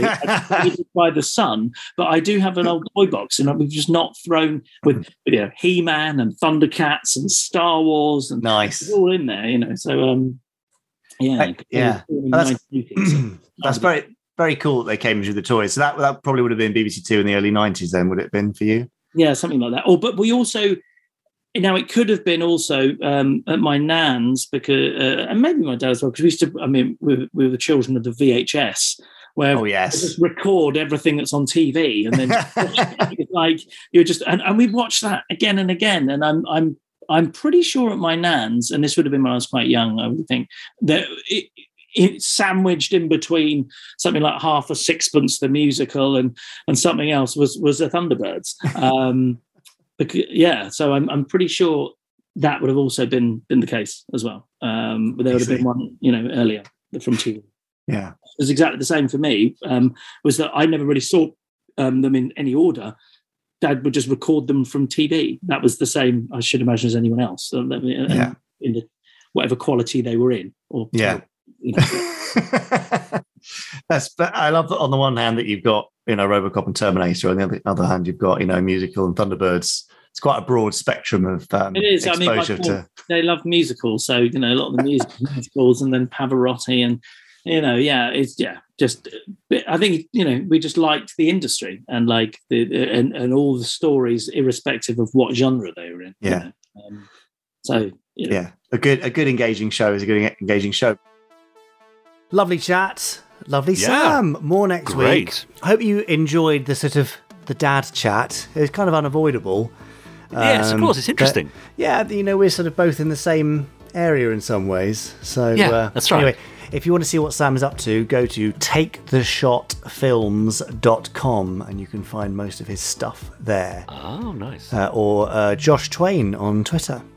Ah, okay. Yeah, go and find him there. Uh, so more Sam next week and other exciting interviewees in the pipeline. But for now, I might hand back to my colleague Richard James. Oh, fair enough. Great. Well, we look forward to the second part of that interview next week. But in the meantime, uh, over on Twitter, Alan J. Porter uh, hashtagged us Gerry Anderson podcast to say it's a good end to the workday when your final Zoom call of the day concludes with comparing UFO t shirts and talking about skydiver models. Hmm, Obviously, some hmm. very important work meetings going on there. Essential. Meanwhile, over on YouTube, well, people, of course, are getting very excited for Stand By for Action at the Birmingham Symphony Hall on the 16th of April, hosted by Jon Culshaw. Lawrence Allwright says, Some of the best TV theme music ever written. I still have no strings attached on 10 inch vinyl. Clicks and pops like anything, but still very stirring. I hope they do the long version of Stingray with the vocal in the middle. Jamie? I'm uh, actually, to be honest, I'm not quite sure currently. Um, Yeah, I- think you have mentioned there is a choir involved, at least. Well, there are voices. A choir is Ah. a bit much. Is it? Okay. Um, yeah, yes, but there, we, we've got some vocalists in there. So, uh, yes, Nice. uh, more to be confirmed soon. Yes, uh, Peter Calcutt says this event sounds fantastic. Will it be recorded and made available as a DVD or download for those fans like me who don't have a chance to attend in person? Lots of people asking this, of course. Yes, lots and lots. Now we are we are currently working on that side of things. Uh, we Yeah. will do our best to make it as accessible as possible, but uh, just at this stage, I can't make any guarantees. No, a lot of Uh, hoops to jump through, I would think, with rights and yes. so on. You, you wouldn't Gosh. believe how complicated it is, but obviously we Mm. don't want to just do this once and see, you know, see the sound lost forever as it passes. That's right. So we'll be That's doing what we can. Yeah. Uh, Marcus Blackwell says, I kind of want a regular Broadway style musical too one day. Imagine that. Gerry Anderson the musical. Well, you'd be doing Gerry Anton Ice if it was up to you, wouldn't you? So Exactly, that's right. Anthony Plum says, just booked my tickets. I got VIP seat C21. Which he thought was quite appropriate. Isn't that great? uh, absolutely. Yeah, Ian Dealey says, great to hear another fantastic audio excerpt, uh, this time from Stingray in our last podcast. I think Jules de Jongh does a great job as Atlanta Shore. Ah, the late brilliant. Lois Maxwell would be proud of her. B W O R. yeah, That's nice. Isn't I do Well love, Jules. I do love her Atlanta. It's gorgeous. Yeah. Uh, Simon Cressy has an idea for you. He says uh, for next year's calendar, the explosions of Gerry Anderson have a community input in ranking the best explosions, so all the shows will get a fair whack at the rankings and keep December as number one and keep it secret so people have to get the calendar to find out what number one was. This is the only podcast I listen to. I can't wait for Standby for Action. My parents got me the tickets as a birthday present, as the 16th of April is my spawning day, which is a Oh, nice way of putting it, isn't it? nice. So there we go. Yeah. Yeah, all for now, I think. Uh, I've got some more comments on our last fab fact, but I'll read those out after the randomizer, I think. Oh, really? You're saving the best for last, are you? Yeah, that's right, as ever. Well, we start with the best, might as well finish with the best. Okay, fine. Well, I think it is probably time for that randomizer then, isn't it? Oh. Yeah, oh, yeah. Hang on. Definitely. I mean, if Chris is ready. no, no. What? Look, Hey? Chris, is, Chris has just walked in. What the? If that's Chris, then who's the. that's. It must be Zelda. No! Take cover, Richard. It's time for the randomizer. Very interesting. It's a wonderful system. Oh, well, thank you, Dr. Kernitz. I'm glad you're impressed. As a fellow electronics expert, I thought you might appreciate taking a look. Yes. Uh, There is one thing. Oh, yes? Could I see it in operation? Oh, certainly. Yes, I'm sure you can figure out how to work it. Well, let's get on with it. Switch on the primary circuits. That's it, that's all there is to it. I knew this system was the envy of the world, and now I see why. It's incredible. Well, yes, but it all depends on whether it gives us a good episode. I am certain it will. Well, let's see. Uh, what were you hoping to see from this, Doctor? Would it be possible to see an angel launch? Well, maybe not an angel launch. I can do you a supercar launch. Magnificent. Shortly followed by an even more exciting crash landing. A truly wonderful sight. Indeed, here's supercar. Good. Supercar! So, welcome back to Supercar on the randomizer. This is Crash Landing, an episode from near the end of the first season. Uh, in fact, I, I I understand some people believe this was the last episode of the first season to be made. Engines charging at 15,000. So, uh, it's a noteworthy episode, I, sh- I should think. We have here what seems to be a uh, a supercar launch sequence that looks like it's assembled from Professor, ready pilot, roof doors opening now. from bits of other episodes. This all looks and sounds familiar. But then I've not long uh, finished rewatching the series on Blu-ray, so uh, that's that could account for it, or they could have just uh, cobbled together a launch sequence out of existing footage. Well, Mike, I think we can consider the test that we have just carried out to be satisfactory. Uh, The incredibly uh, detailed and inventive test uh, that was carried out uh, off screen. Oh! Hold it. Oh, everything's going wobbly. Yeah, that was something that did happen occasionally in Anderson shows. I was watching um, uh, Stingray the Cool Caveman recently, and I noticed there's a whole sequence in there as they're looking for the uh, the lost um, radioactive tank thingy or whatever. It's all pieced together f- footage from previous episodes. um, for for about a minute. 1,000 feet per minute. Anyway, we're not here to talk about Stingray. We're here to talk about Supercar, and amazingly, a bit on it has broken. Brakes. Hold tight, Mitch. Oh no! 2,500. So yes, we're gonna fire the air brakes 500. because it's falling out of control. 500. 400. 300. 200. Fire! Oh, Graydon Gould, wonderful voice, wonderful note of this is really happening in, in Mike Mercury's voice, and uh, very decent for the time crash landing, actually. Uh, part back projection, part wobbling the model, part actually pulling ferns and foliage past it to make it look like it's really hitting the ground. My head's kind of dizzy. How's Mitch? Oh well, there's nothing in there of uh, any consequence, Jimmy. Say, Mitch, you okay? Oh no, Mitch is uh, Jimmy, he's just a little scared. Better call the professor. I hope the radio's seems a bit spaced out. Supercar to base. Supercar to base. Supercar to base, are you receiving? Ah, yes, because this was apparently such an important test. Popkiss cleared off to bed, uh, which f- lends further credence to my idea that that launch sequence was uh, lifted from a previous episode. It episode. occurs to me that we are many thousands of miles from the laboratory. Yeah, Dr. Beaker. It'll be night there. Mm, precisely, Jimmy.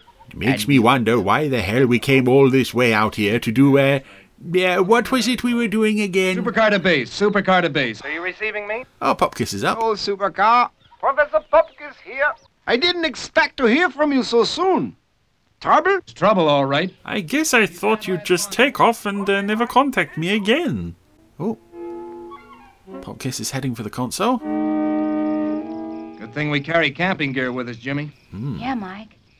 I wonder how Dr. Beaker's getting along. in that infinite supercar boot that uh, carries many things, including very often Mitch, Uh, do hold that light steady, Mitch. who at present is assisting Dr. Beaker with repairs to supercar. You fix it, Doc. Yes, I. For it is now night know, time. Mike, but i- i- it's slow work without daylight. Again, I love the look of the Mitch puppet in the first series. Well, And he's getting distracted again. Oh, what's this? A very real danger. Please, Mitch.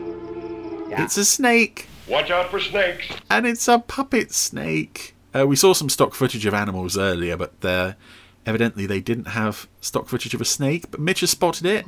Stop it, Mitch. Oh, it's poking Beaker's legs, Will you stop it? creeping up on his bottom. Oh, Mike's finally noticed. It's a snake! A very unconvincing snake, but still could be potentially dangerous. Beaker, if you don't move, it might not strike. Hmm. All right. Mike, Oh, sweat on Beaker's brow there. Mike's drawn his gun.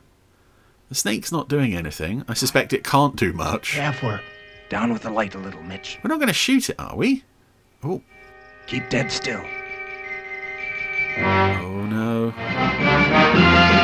The snake's just wobbling around. Oh!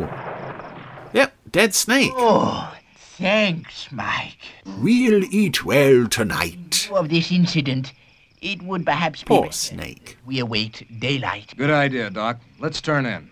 Uh, who's going to stand guard? Oh, that's a surprisingly uh, bloodthirsty act for this show. I would have thought they'd just shoot near it and that might scare it off, but no, we've killed it. Poor Mr. Snake. Anyway, it's later, everyone's gone to bed, and Mitch is the man on guard with a big stick. Worried about Mitch. Do you think he'll be okay out there keeping guard? Now, you must remember, Jimmy. Mitch is at home in the jungle. And we gave him a big stick. I hope so. Good night, Dr. Beaker. Good night, Jimmy. Uh, Beaker's already got his head down. Sure I'm glad that snake didn't bite Dr. Beaker. On the bum. I also like with this show when Beaker is leaning over repairing Supercar, which happens a few times, and the puppet has just got no bottom. There's just nothing between the very thin stomach and the very thin legs. Anyway, our man on guard has gone to sleep. Help! There's a snake on my bed! Mike! what's the matter? What do you mean? And this is a fun sort of running running gag through this episode of um, Sheets are all over. Beaker, that's my foot. Uh, well, firstly, I really like the uh, the dialogue here. The, the shots of all the characters in disarray. Just. But yeah, just the shot of outside of the. Um, I guess it must just just have been a, a floor puppeteer putting their fist through the bottom of the uh, the tent and just bashing it around. guess I was just dreaming. Oh my goodness, why do we even give you oxygen? Gee, I'm sorry. Shut up. Well, everyone's gone back to sleep. Or will try to, as Jimmy has ruined things yet again. But it woke Mitch up, and he's going to have a bit of a hunt round. As Beaker says, it's uh, familiar territory to him. oh, but something's watching him. And it is um, a very unconvincing pair of eyes on a on a piece of black card, just kind of rolling around.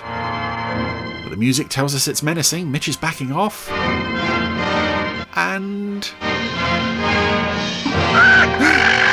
he's been grabbed from behind, and that has triggered Dr. Beaker. Jimmy, what is it this time? Oh, goodness gracious. Jimmy's monkey alert. Sleep like this. You are ruining my beauty sleep. What, I, And I need a lot of it. Sure. This is absolutely shocking. I shall sleep in my own tent in future. Jimmy, if you do that once again, I'll. But Oh, oh, what? I heard Mitch scream. I'm sure something terrible has happened to him. Oh, well. Meanwhile, back at uh, Black Rock, Ten o'clock. I expect Mike and Beaker are still asleep. Dawn is only just about breaking where they are. Popkiss has made him a lovely breakfast spread. Good cook, Popkiss. Yes, I'm really going to enjoy this. Supercar to base. Oh, is this the episode where he keeps cooking himself food and Oh, gets called away? Oh, happy, jolly stock music. I guess it's stock music. It doesn't sound Barry Gray. It's the console half the night, and now no breakfast. Supercar workshop. Black Popkiss is peeved. Mercury calling. Are you receiving me? Hello, Mike. Receiving you loud and clear. Oh, hello, Professor. Hey, we've lost Mitch. Jimmy and I are going to search for him. Oh, that's great news. Uh, whi- which one is Mitch again? Gonna try and find something to eat, too. We haven't got any supplies left, and we're getting kind of hungry. You still have Jimmy. How you feel? Dr. Beaker, Oh, poor Popkiss. You carry on with Supercar while we're away. I'm just coming, Mike. I, I was looking for my hat. I can't find it anywhere. Well, never mind the hat, Doc. Let's get going. Yes, you've got your bow tie on. That's really all you need. And this is a nice uh, jungle set in this episode, and th- this is something the Supermarionation shows did quite well. Uh, jungle settings. The this the series Supercar specifically had already done one in uh, Amazonian Adventure, and there must have been several other episodes where what is Beaker wearing? He just wrapped a towel around his head. That's interesting. Yes, where they uh, really just pull in trees and, and bits of foliage, but if you get enough of it in front of the camera, not only does it look convincing because it's real, uh, you can create a nice sense of geography. Unfortunately, or, or perhaps, you know, realistically, um, we are surrounded by a lot of stock footage of animals. And there's Beaker's non existent bum again. Oh. Satisfactory. Most satisfactory. Mike, Ooh. look, crocodiles. Uh, specifically, stock footage of crocodiles. We don't suppose anything, Jimmy. Come on. Or I feed you to it. Yes. Everything appears to be in order. And now I fly off and leave those twerps uh, to their own devices. Myself. Come along, Beaker. Say, Mike, can you hear what I can hear? Oh, only your whining little voice, Jimmy. He must be running up the engines himself. That could mean trouble. Nobody's got any confidence in Beaker's ability to do anything. 15,000. Fire one. Uh oh. Yes, he's uh, firing the engines, not quite realizing that he's firing them onto a tree, which is very close to Supercar. Mike, look at that tree. It's on fire. Beaker, stop! Uh, don't worry, Mike. All is well. Uh, I love Beaker, but I especially love when he's completely oblivious to what he's doing. Uh, it's always fun when, uh, as great as he is at solving problems, it's even more fun sometimes when he's the cause of the problems. Which he certainly has been this time because that's it. The tree's coming down right on top of Supercar. oh, I see. Now who's a fool? Ah, more Popkiss breakfast. Food at last. Yes, I would say that's just about right to eat now. Sausages and some bread. But of course, Oh no! He's even got a little pinny on. Aw. Uh, Professor. I sympathise with Popkiss in this episode. People, he just wants to eat food, and I can relate to that. People keep calling him up and pestering him for things he can't really do anything about. As you say, Beaker, if you're in any doubt, it would be better that I fly Supercar from here. And should there be any fault, no one will get hurt. Mike, Yes, Jimmy? if Supercar is okay, then what? Don't worry, Jimmy. We won't leave until we find Mitch. But supposing we can't find him. Mike? Well, then we'll just have to leave you here until you find him. Oh, that's it. Supercar's up. I love that huge walkie-talkie that they have in this show when they're um, calling the console. Change to horizontal flight. Roger, Mike. Here she goes. And meanwhile, what's happening with uh, Popkiss's sausages while all this is going on? And that, that bacon and eggs he cooked earlier, uh, we got a close up of it, and it looked uh, very real and very tasty. And I'm actually quite hungry now, which is uh, unfortunate because it's mid afternoon. Uh, maybe I'll have some bacon and eggs later. Anyway, we're now. Why are we. This seems like a bit of a detour, really. Supercar's damaged. Oh no, wait, it's actually okay. Most satisfactory. Uh, uh, Mike, ask old Popkiss to take her through the sound barrier. If she stands up to that, she'll stand up to anything. And and we'll also uh, kill some time. Barrier. He reckons that'll be a good test. Roger, Mike. Uh, yeah, did we just have some shots of Supercar with no one at the controls that we really needed to put in an episode? Jimmy? Oh, well, I guess we did. Anyway, it's now diving towards us. Like an explosion, that'll be Supercar breaking through the sound barrier. Or crashing into Of course, us. go through the sound barrier in Supercar. Yeah, but not when she's being flown from the ground like this. Oh, there it is. Scared all the stock footage. Oh, particularly some elephants. To be fine, Mike. Uh, tell old Popkiss to bring her down. I think we can claim success. Uh, just like we claimed success earlier uh, and then fell out of the sky. Right, Mike. Bring her in for vertical landing. Oh, the elephants are coming this way. Hey, hey, Mike, what's that noise? Oh, Beaker's Beaker's seen them. His eyes are wobbling backwards and forwards. Mike, if, if that bang, it's caused a herd of elephants to stampede, and they're coming this way. Professor, bring the supercar quickly. We're being charged by a herd of elephants. Right, Mike. But Mike, Popkiss is just going along with everything. what about Mitch? He's around here somewhere, and he may be killed. Yeah, but what are we gonna do? If we stay here, we get killed, and I'm volunteering you go first. Down. Change of plan. Professor, take her up again, quick. What are you doing, Mike? They'll be on you in a moment. What about my sausages, Mike? Beaker, I want to aim super. Oh, they're making real good use of this stock footage. These elephants are very, very slowly approaching us. Four zero degrees. I heard that. Diving 240 degrees. Uh, no, it's too late. We've been flattened. Scare them off. Ah, here comes Supercar again. Oh, oh, there's an elephant. There's another elephant very close to the camera now. I'd like to know where a lot of this stock footage comes from. I suspect it's possibly the same source as uh, the animal footage that you see at the start of Pit of Peril. Anyway, that's driven the elephants off. Bring supercar into land now. So that was another piece of um, again it's it's another sort of side track cul-de-sac that that's the word i'm looking for cul-de-sac um, there were some elephants stampeding and now they've gone again and supercar is back Mike, she's down. Switching off remote. Roger, Professor, and out. oh here it comes Something is burning. Could it be the remote control unit? Oh, no. Not again. yeah I, I think at this point i am more invested in the plight of popkiss not getting any food uh, than i am with A herd of elephants, and we succeed in repairing supercar. with the uh, the rest of the supercar team Mitch. Um, uh, Mike, I feel uh, that if we don't find Mitch uh, by midday tomorrow, I'm afraid we'll have to leave without him. Uh, Jimmy, I mean. But we just can't do that.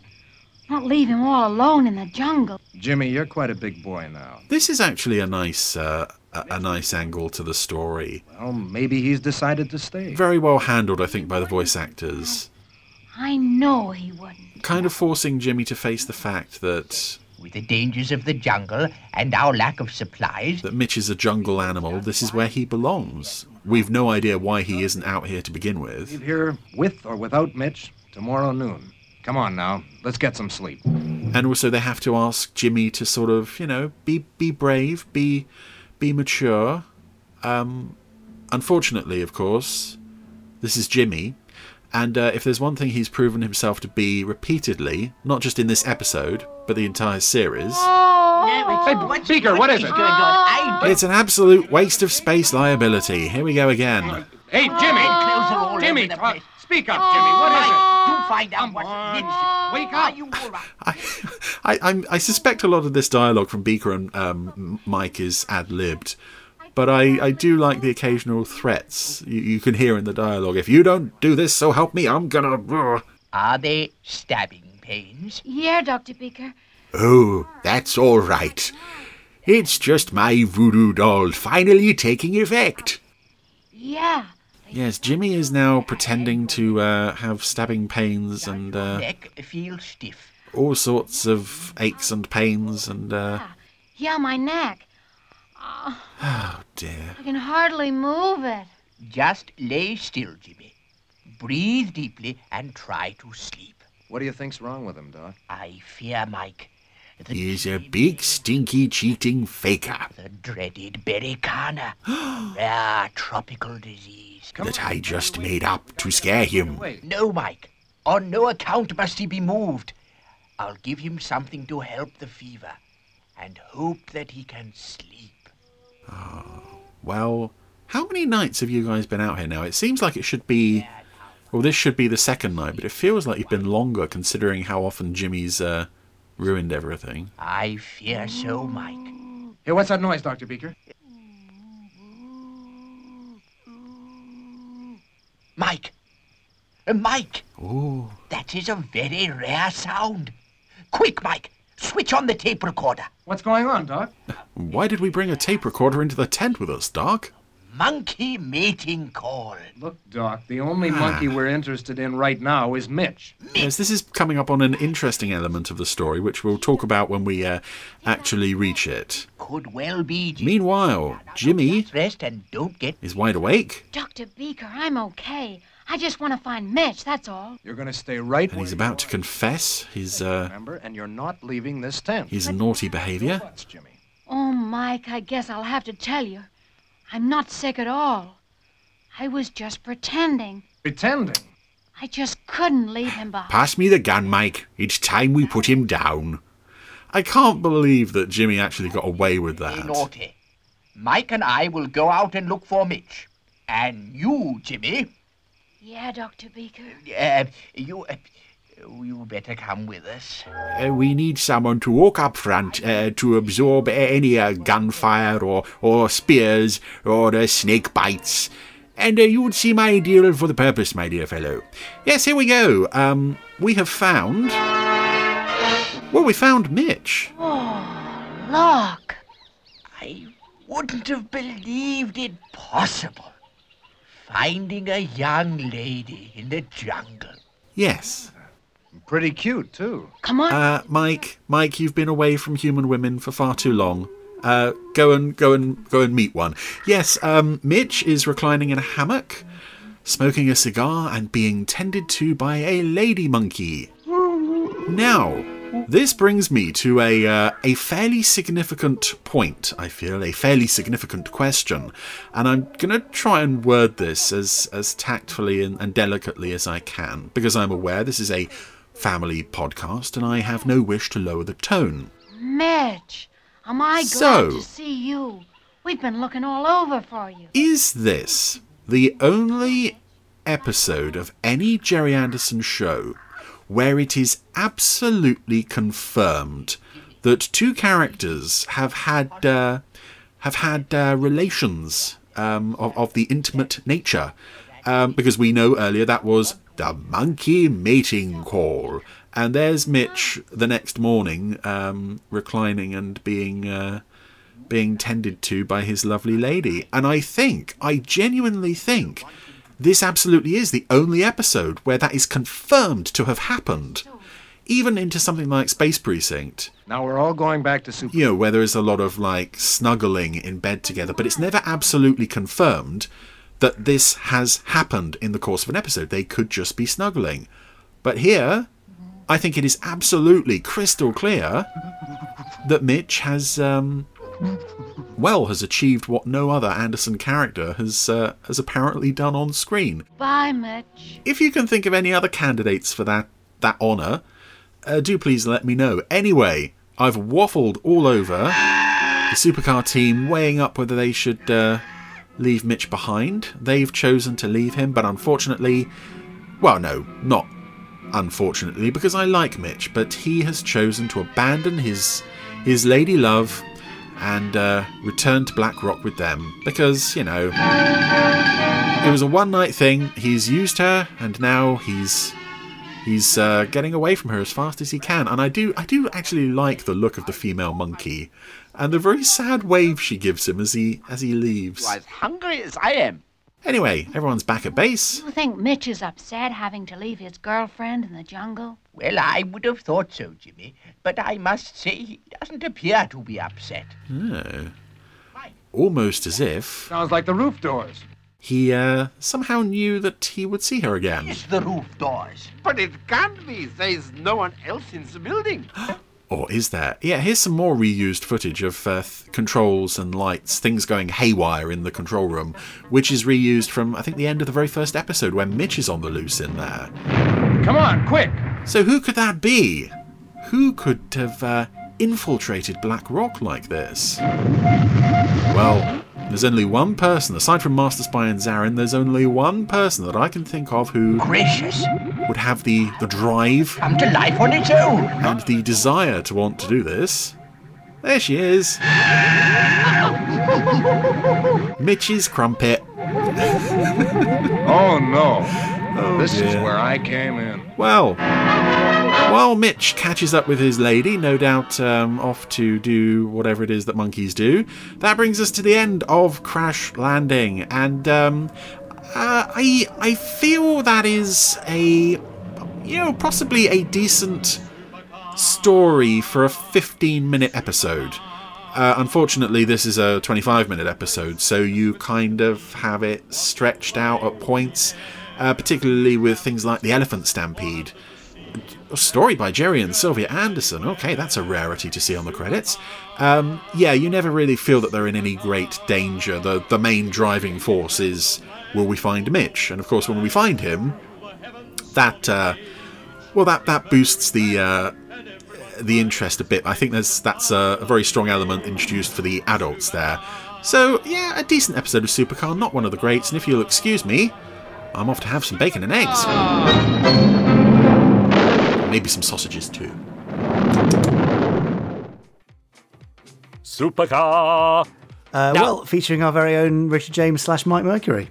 Yeah, that's right. Yes, exactly. I still got that picture somewhere. Uh, now, uh, of course, every time I hear a Gerry Anderson theme now, I'm thinking, hang on, are we going to hear that Yes. in April? You are going to hear yeah, Supercar. Amazing. And I can Yeah. say, and uh, there's definitely a bit of incidental music from Supercar as well, which is very cool. Uh, now that's enough of a clue for most Okay, people, yeah, yeah, so- come on, come I, I feel like I'm giving away too much, but I'm I just know, too excited. I know, but we've got to hold stuff back. Otherwise, you know, people will know everything before they turn up, and we don't want that, do we? No, no, okay, fair enough. All right, Yeah, I'll, I'll hold right. back then. Yeah, good, good, good. Uh, anyway, thank you, Chris. And there's, Yeah, thanks, Chris. thankfully, mysterious Zelda has now disappeared. I hope she doesn't Oh. come back because that was pretty terrifying. Absolutely, Give wasn't me it? the willies, that was standing there throughout the whole of the rest of the podcast. I know. We thought it was Chris the whole time. Creepy. Nightmare stuff.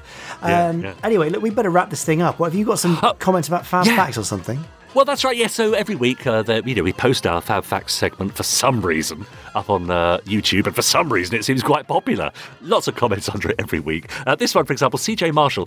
I think this. Yes, he's uh, commenting on the uh, the fact. I think it was it last week or the week before about uh, lead characters and actors being employed for a series only to be bumped off halfway through to great surprise from the audience. Yeah, CJ Marshall says uh, Alfred Hitchcock actually managed to beat Gerry to the punch a few years earlier, of course, with Psycho. Remember that Janet Leigh was the main character for about half the movie, and then she decided to take a shower. Bad idea. Yes, she was a, a big star in the day. Uh, the but that is a, was used. that's a film, Yeah. though. That's a film, yeah, yeah, not yeah. a series. Well, okay, he goes on to say the technique was used to great effect as a running gag in the Police Squad television series. But Hmm. again, that's the early 80s. At the beginning of each episode, the narrator would announce tonight's guest star Yeah. and name the actor who would immediately be killed, never to be seen again. So, Absolutely. Yeah. 80s, 80s, much later. M. Leo Dalder says a more recent entry for this idea would be the detective show Death in Paradise, coming pretty much up to date here. Don't know if you get this worldwide, but it's a, a UK detective series set in the Caribbean, uh, where the original main character is murdered in one episode and then his replacement has to solve the murder. Um, I thought, Jamie, that perhaps you should have had a massive name as co host for the podcast in Pod 1, only to have them die during recording, and I take over after that. Could have worked. It's a bit late now. Uh, and finally, Colin Patterson. This is a bit of a plaintive plea, actually. He says, You two should stop being horrible to the Secret Service. I don't think Never. we're horrible to the. Secret Service, are we? No, no, no. No, we're not. No, we love the Secret Service. It's a bit of a lost gem. That's what I think. You know, those that know it, know it and love it, but many people have never heard of it. If you haven't, seek it out. The Secret Service is really worth a watch. Yeah, I mean it's it's it's a it's it's peculiar. It's quirky. It's uh, Yes, it's yes. odd, but yeah. It is. No, it's great. That's all right. So am I.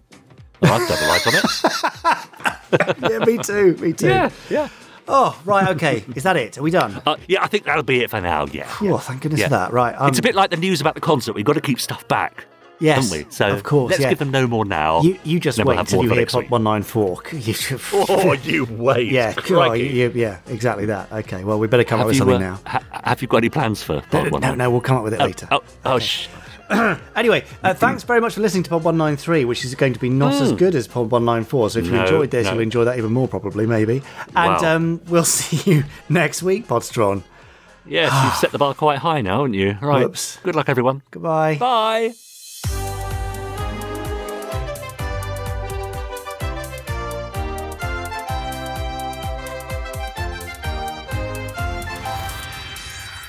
Stage one complete. Let's go.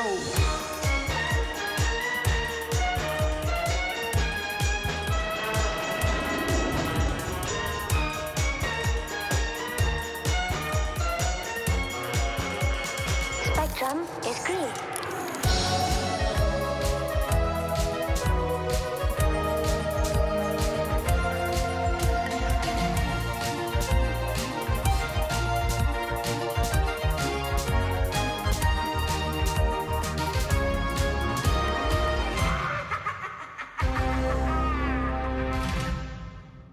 Yeah, what would be a real shock twist for this uh, podcast?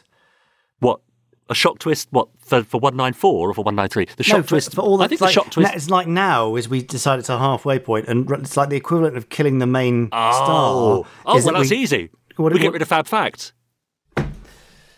Uh, What? That was me thinking No? you'd have a serious idea. I'm perfectly serious. And would be a serious creative con- contributor to this podcast, Richard. But oh no, he's got to go for me Fab That's Facts. you know that's not why I'm here, Jake. Straight in the Fab Facts. How Yeah. rude. Ouch. Well, I'm wounded. But um, yeah. But another shock twist? I don't know. I. How about this?